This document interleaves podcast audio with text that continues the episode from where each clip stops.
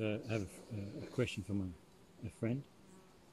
He wants to know, Bante, how could Arahant Angulimala transform from a mass murderer to an Arahant? How, how could Angulimala? Can someone grasp the Dhamma deeply despite such a dark past? Hmm. Was there no guilt or shame for his deeds? So, well, yes, technically, uh, somebody can grasp the Dhamma despite such like severe actions, like like what Guli- Angulimala did. But obviously, those of you know would be far and few. Even back in the Buddha's time, when it was the most optimal time for the practice of the Dhamma, he was like one in a million. Far more people. There are many more murderers and people that committed crimes that that because of that it would prevent them from understanding the Dhamma, like the king who uh, who killed his father, the previous king. Uh, when he went to listen to the Buddha, and the Buddha kind of uh, taught him the Dhamma and everything, and he was rejoicing and he was like very inspired, but he did not become a Sotapanna. And when he left, the Buddha said, "Oh, it's because he killed his father. If he didn't kill his father, he would have got a right view right here, right now, upon listening to me. But he didn't because of that. So." But now you might see, oh, there's some magical connection between, oh, he committed murder, thus it prevents him from the Dhamma. No, it's actually the reason that prevented him from understanding the Dhamma there and then when the Buddha was teaching him face to face was also present there and then, that reason because of which he did not become a Sotapanna. Um, the reason being, yes, he killed the father, but see, Angulimala killed many people. But then he was able to turn it around. So what's the difference between the two? Well, the difference is, uh, contrary to lack of shame and lack of remorse for what he did, Angulimala was actually able to take the weight of all of his actions transparently, authentically, and feel the, the full extent of what he did, which most people would probably go mad if they were to accept it. Like everybody, you know, who, who basically who commits such heinous acts has to have some sort of excuse, some sort of cover up, some sort of kind of uh, blurring of responsibility. Has to cannot take it upon himself. No, I did this and fully experienced the, the, the, the, the entire extent of that action. And that's why that king who killed his father did not become a Sotapanna. He could not admit to himself, he could not accept fully what he did. The, the weight because it would have crushed him. The remorse would have crushed him. I mean, his own father, who raised him and everything. So I'm sure he, instead of, he came probably close to accepting it upon listening to the Buddha, but chose to, you know, double down um, towards his reasoning, towards his justifications for whatever reasons he would have done such a thing. Uh, well, Angulimala didn't do that.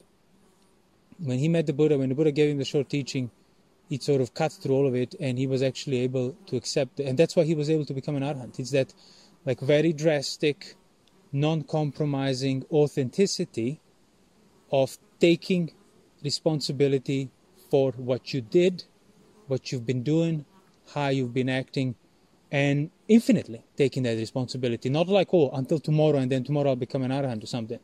No no no. You don't know how long it will take. You don't even know you're going to succeed. That's secondary first and foremost is you got to accept what you did. And basically learn to live with it so to speak without covering up without oh, always because of this or i was in this state or that's it. No. Whatever that might have been those extenuating circumstances still i did those things because i consciously chose to do them. And that is a prerequisite for understanding the dhamma. And that's exactly the difference why somebody like Angulimala, who committed so many murders and, and, and who knows what else, was actually able to become an arahant.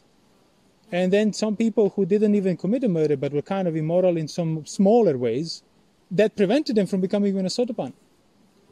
Because they were not they were, they were not admitting it to themselves. They were not really allowing the weight of their action to sink in. And you can see that in, in mundane examples, day to day life. Um, generally, people avoid anything that would produce a sense of shame in them, guilt, or remorse. Now, they don't necessarily avoid it beforehand, before they do it, but they tend to avoid taking responsibility after they've done such things through carelessness. So you act carelessly, you break the precepts, you misbehave, and so on, and then afterwards you sort of have, when you stop, you have an option to now accept and feel bad for what you did and endure it for as long as it takes until the mind kind of grows out of it. Or you kind of turn a blind eye and then double down and continue doing more to just keep you keep yourself in that perpetual state of motion so you, you don't have to stop and think about it, what you did. And that's if, if that attitude is not abandoned, if that's not changed, there is absolutely no any no basis for any practice of the Dhamma whatsoever. Doesn't matter how many suttas you read, how strictly you have to first admit, accept uh, the weight of uh, of unwholesome. And uh, if possible even like confess it confess your shortcoming your your your trans- transgressions like the suttas would say. So any cover-ups? Cover-ups basically. internal cover-ups. Like you have to bring them out to light. You don't have to let them in like you have to go publicly now and declaring to everyone what you did but you have to do it yourself and you also have to do it in a sense that if it were to be brought up you will not cover it up. You will say how it is.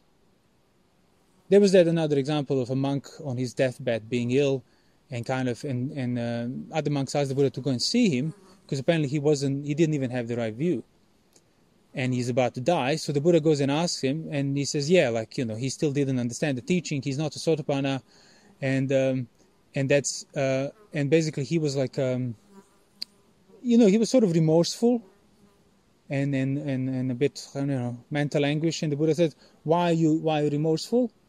Because you didn't uh, you did not become a sotapanna. Is it because you know you did things by body speech or mind that you have not confessed that you have not brought to light that you have not made transparent? He says no no no no no I've been I've been pure I've been behaving well. It's just that I still haven't understood the Dhamma. That's the sole reason for my remorse. And then the Buddha taught him the Dhamma and he became a sotapanna before he died. He understood it. But that is a factor. That that is a factor that that kind of uh, drastic uh, acceptance of responsibility, as we often talked about. I mean, we had many talks about the role of responsibility and freedom from suffering and so on. There's a second part of this question. It says, I wonder why, despite not committing such actions and earnestly seeking Dhamma, I still struggle to reach arahantship. There you go. That's the answer. Um, you have to you have to and like if he's like well i haven't done anything bad it's relative you know for a small mind even minor little kind of infractions and actions can be more than enough to pollute it like the buddha gave that example you know you put a you put a like i don't know a drop of dye into a glass it's to dye the whole amount of water but then you put a drop of dye in an ocean it's not to make a difference so you don't know how developed your mind is, but the fact is, if you're not getting the right view, if you're not progressing in the Dhamma, keeping the precepts means okay. So you need to you need to dig deeper, basically. You need to um, be more more uh, serious with your sense restraint, more serious with avoiding distractions, more serious with kind of giving in to these little um, ways out of, of enduring the, the, the pressure of withdrawal, of saying no to sensuality. And then see what comes up. What's going to kind of, what, that pressure will bring something to the surface. And then see what, what mind starts revolving around. What are you remorseful? And not in a sense, I have to go and deal with this before I can start practicing. No, no. You're dealing with it by bringing it up. You're dealing with it by not covering it up. And quite contrary to the uh, popular expectation, you are not actually trying to resolve it. You're trying to train your mind so it stops resisting it while it's there. So you don't want to resolve it in that sense. When you bring these things up, um, again, as I said, you know, if it's like major breaches of precept that needs to be confessed, that needs to be con- con- um, referred to somebody else as well. Just, just you make it public in that sense. It makes a difference to your state of mind.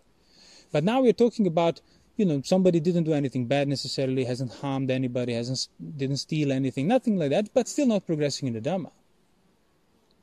So you need to start digging in further within yourself in that sense of sense restraint that will bring up various, you know, well, neurotic tendencies, to put it that way. Your mind might resist that. It will, it will start to push you to, to, to make you act out towards sensuality or ill will and so on. Then you're going to start feeling guilty on account of things that are kind of irrational. And you have to go through that. It's basically like a, like a mind that has been caught or that has been sort of trapped.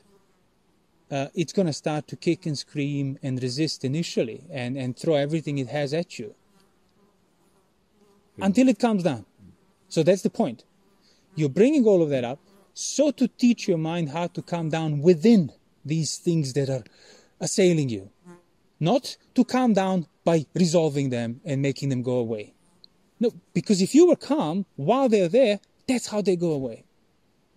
If mind is calmed down within those things, within that pressure of responsibility, within the neurotic kind of uh, tendencies, within everything else, like the, the, like your thoughts wanting to make you act towards sensuality, your mind does not act, endures it, calms down.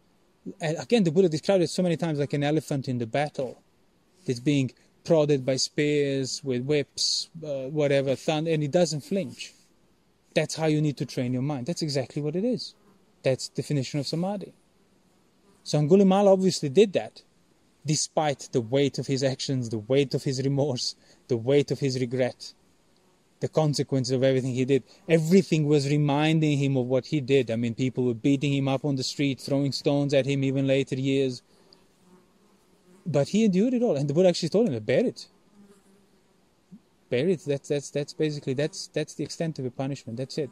You're not going to have more because you have freed your mind to fully accepting responsibility for that. That then enable you to understand the Dhamma and the actual root of suffering and the way out of suffering. So the point is to train your mind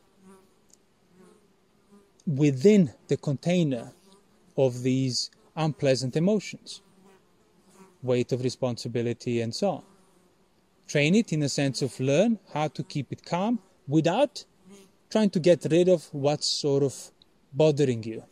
You know, know. So Angulimala, whatever happened in his life, uh, whatever pressure arose for him, made him so angry, so violent. Yeah. He was killing people. He was doing a lot of stuff. Yeah. And so the only way to to uproot that uh, those tendencies of violence and anger and so on, he would have to face that pressure, which he which he's been running away his whole life, yeah. that made him do such bad actions. Now, not just that he had to accept that pressure, he now had to accept the whole amount of the bad actions that he did on account of that pressure, and he did. Yeah. And so that the tendency to lash out violently, Mm. he did, Yeah. uh, he has to bear that. He has to bear that, yeah. Habit. Ha- yeah, Of- a serious habit, like habit that had serious consequences, exactly. So, and that's my point. See, it doesn't matter whether it was something as, as severe as Angulimala's case or some minor things you're doing, but the principle remains the same. Are you acting out? Are you distracting yourself? Are you covering up? Are you not enduring things on the right level? And by that I mean, see, you have an unpleasant emotion present itself on account of something you did or something you said or somebody else did or somebody else said. Are you trying to get rid of it? Are you trying to psychologize it, explain it? No, that's already acting out. That's all. Learn how to remain unmoved by it, and when you succeed, well, then you won't care whether it's coming or going, that thing that's pressuring you, whether it's present or it's not present, because either way you're not moving. Without needing to, to do anything on account of it, without needing to act out, without needing to, to meditate and concentrate away, and none of, none of that's necessary then. Because all of that was done because you were moved in the first place. He, he learned how to no longer crave or resist against pain. Pretty much, he freed himself from that fundamental patigha, fundamental mm-hmm. resistance Yeah. towards his own form, towards his own state of being. So, and that's I think his name was then he was then called Ahimsa, Ahimsa, yeah. non-violence. the non-violent one because he was well again he had to so drastically develop the the attitude of non-violence because of his violent attitude before mm. that that became his defining characteristic But but that's the thing. So even though why, I'm not a killer, I don't murder people and so on, Hmm.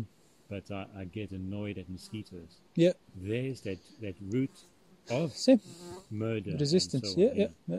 The root that resistance. i get annoyed at mosquitoes or at um, sounds sounds are bothering me. What somebody's like saying or what i'm hearing is just bothering me as a, as a, as a neutral sound.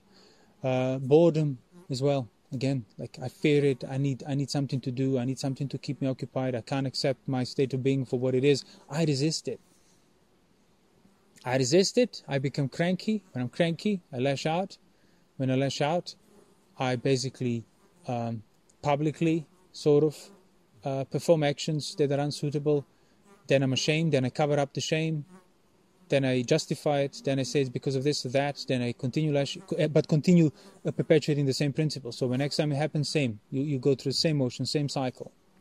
Like you have to accept it, and even if it's not your fault, as I often say, initially you have to accept responsibility even for that, because your whole life up to that point was about avoidance of responsibility.